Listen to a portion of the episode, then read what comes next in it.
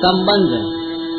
मन सहित इंद्रियों को अपना मानने के कारण जीव किस प्रकार उनको साथ लेकर अनेक योनियों में घूमता है, इसका भगवान दृष्टांत सहित वर्णन आगे के आठवें श्लोक में करते हैं। शरीरं यद्वाप्नोति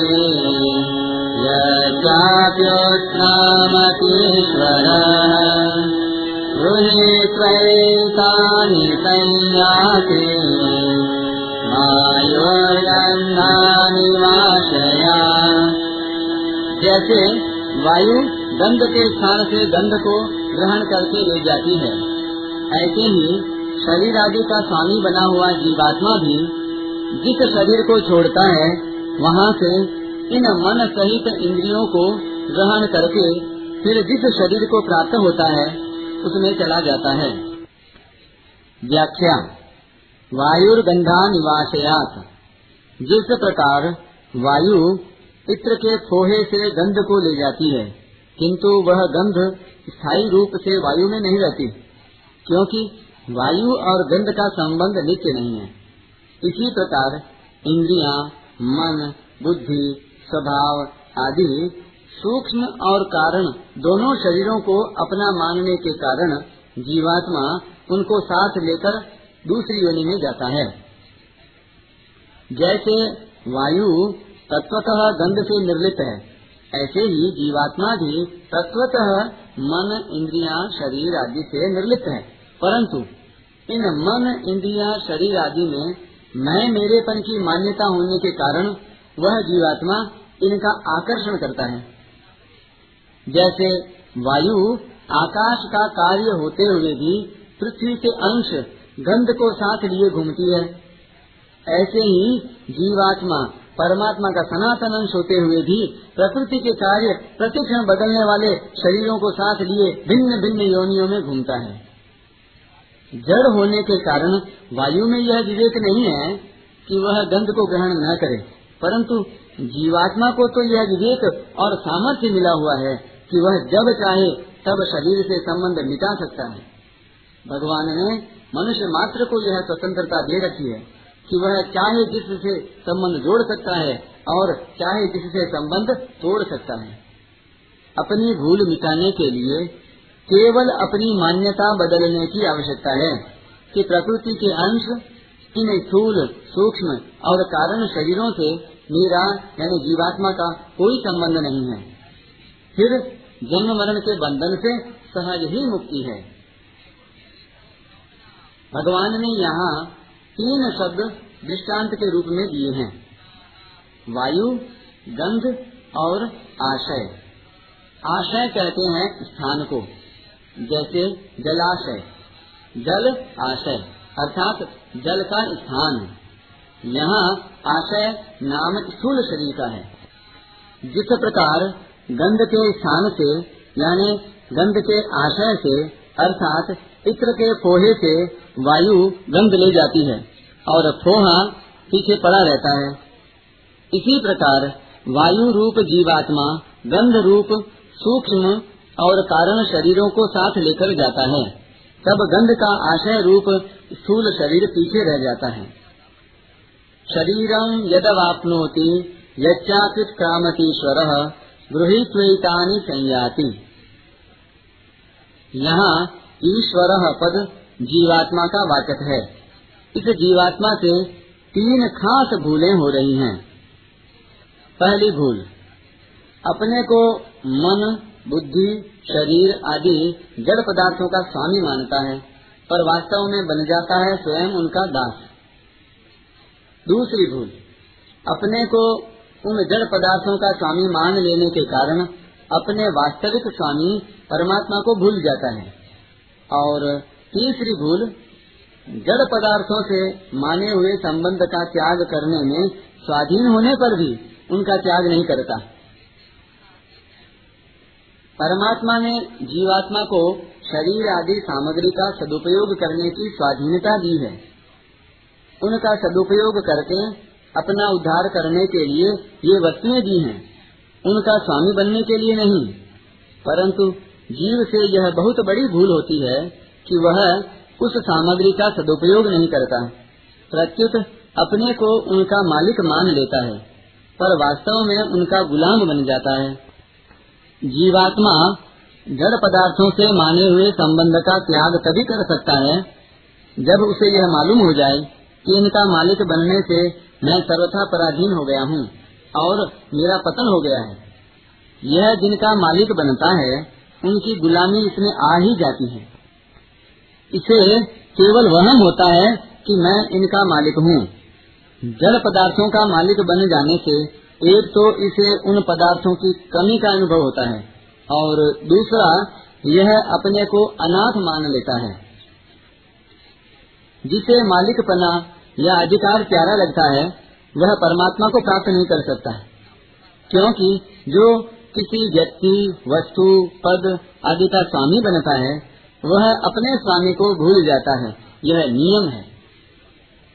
उदाहरणार्थ, जिस समय बालक केवल माँ को अपना मानकर उसे ही चाहता है, उस समय वह माँ के बिना रह ही नहीं सकता।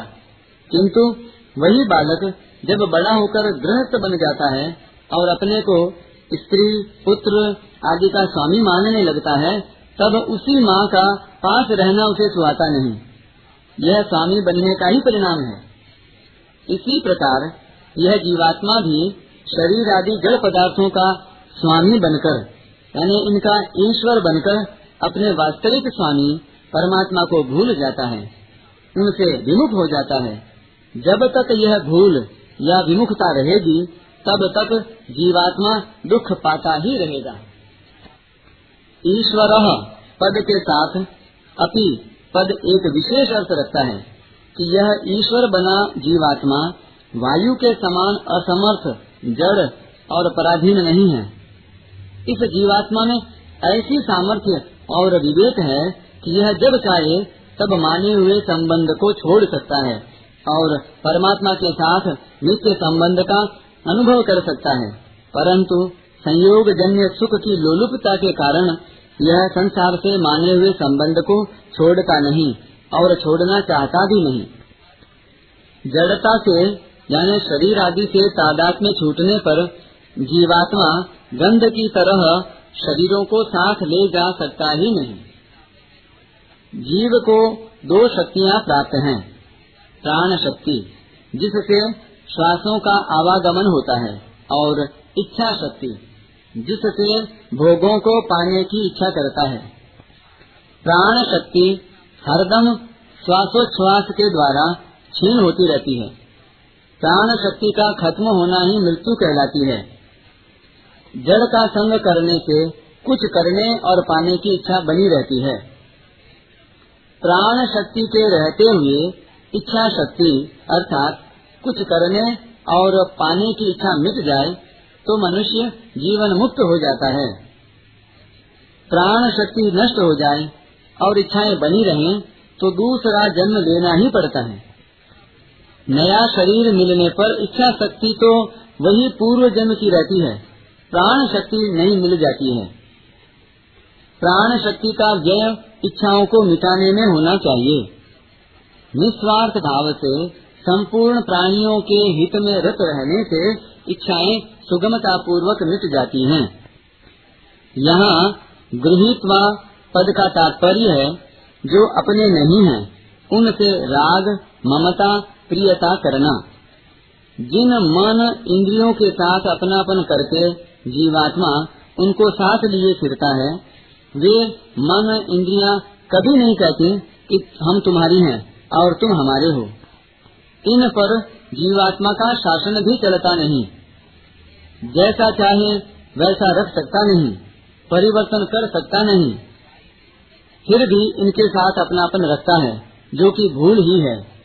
वास्तव में यह अपनेपन का राग ममता युक्त संबंध ही बांधने वाला होता है।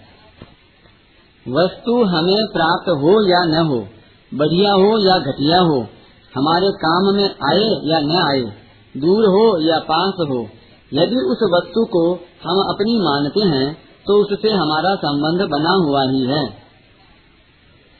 अपनी तरफ़ से छोड़े बिना शरीर आदि में ममता का संबंध मरने पर भी नहीं छूटता।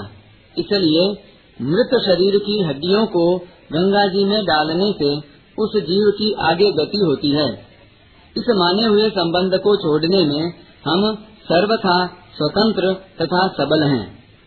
यदि शरीर के रहते हुए ही हम उससे अपनापन हटा दें तो जीते जी ही मुक्त हो जाएँ। जो अपना नहीं है, उसको अपना मानना, और जो अपना है, उसको अपना न मानना, यह बहुत बड़ा दोष है, जिसके कारण ही पारमार्थिक मार्ग में उन्नति नहीं होती इस श्लोक में आया एकानी पद, सातवें श्लोक के, मन ष्ठानेन्द्रियाणी पाँच ज्ञानेन्द्रिया तथा मन का वाचक है। यहाँ एकानी पद को सत्रह तत्वों के समुदाय रूप, सूक्ष्म शरीर एवं कारण शरीर का भी, यानी स्वभाव का भी द्योतक मानना चाहिए। इन सबको ग्रहण करके जीवात्मा दूसरे शरीर में जाता है। जैसे मनुष्य पुराने वस्त्रों का त्याग करके नए वस्त्र धारण करता है, ऐसे ही जीवात्मा पुराने शरीर का त्याग करके नए शरीर को प्राप्त होता है। वास्तव में शुद्ध चेतन आत्मा का किसी शरीर को प्राप्त करना और उसका त्याग करके दूसरे शरीर में जाना हो नहीं सकता, क्योंकि आत्मा अचल और समान रूप से सर्वत्र व्याप्त है।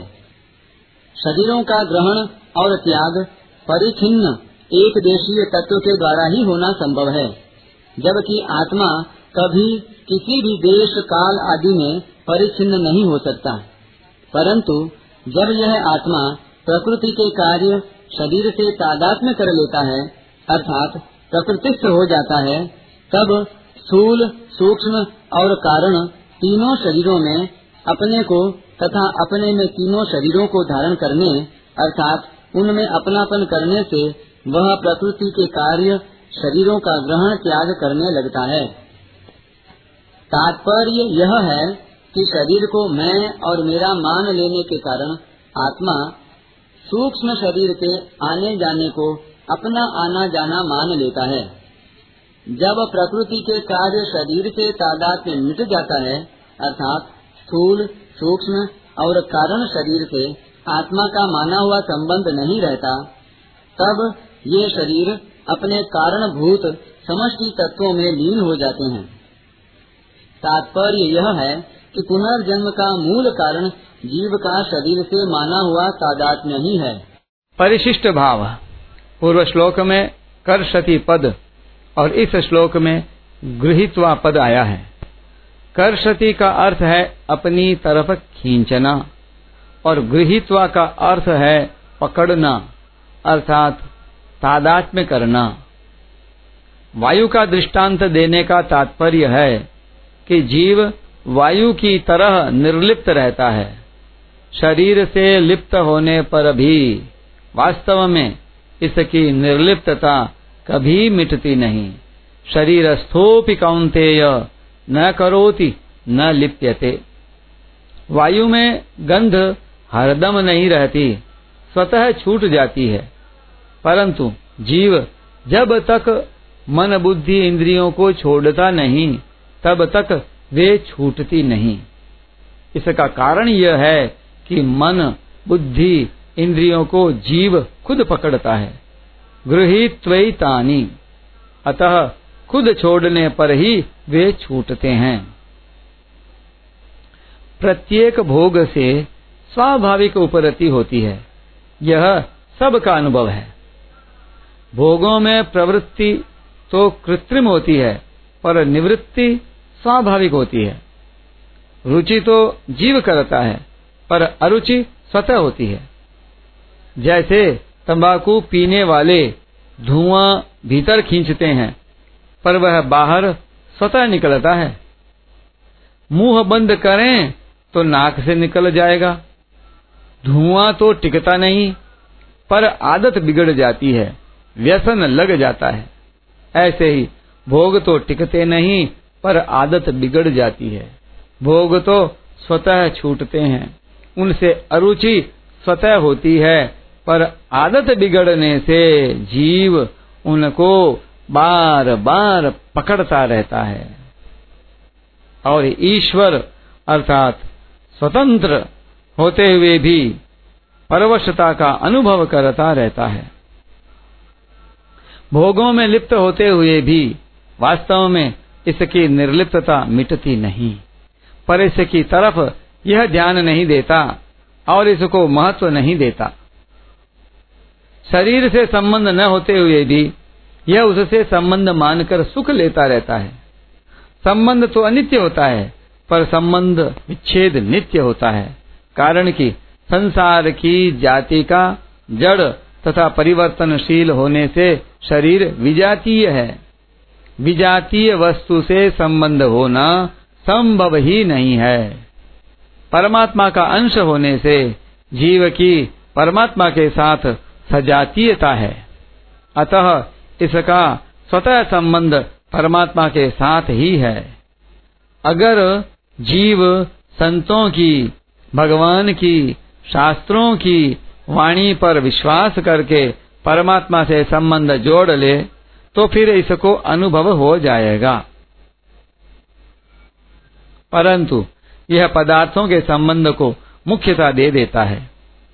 जब तक यह भगवान के साथ संबंध नहीं जोड़ता, तब तक भगवान कोई भी संबंध टिकने नहीं देते।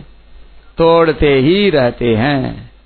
जीव कितना ही ज़ोर लगा ले, वह संसार का संबंध स्थायी रख सकता ही नहीं।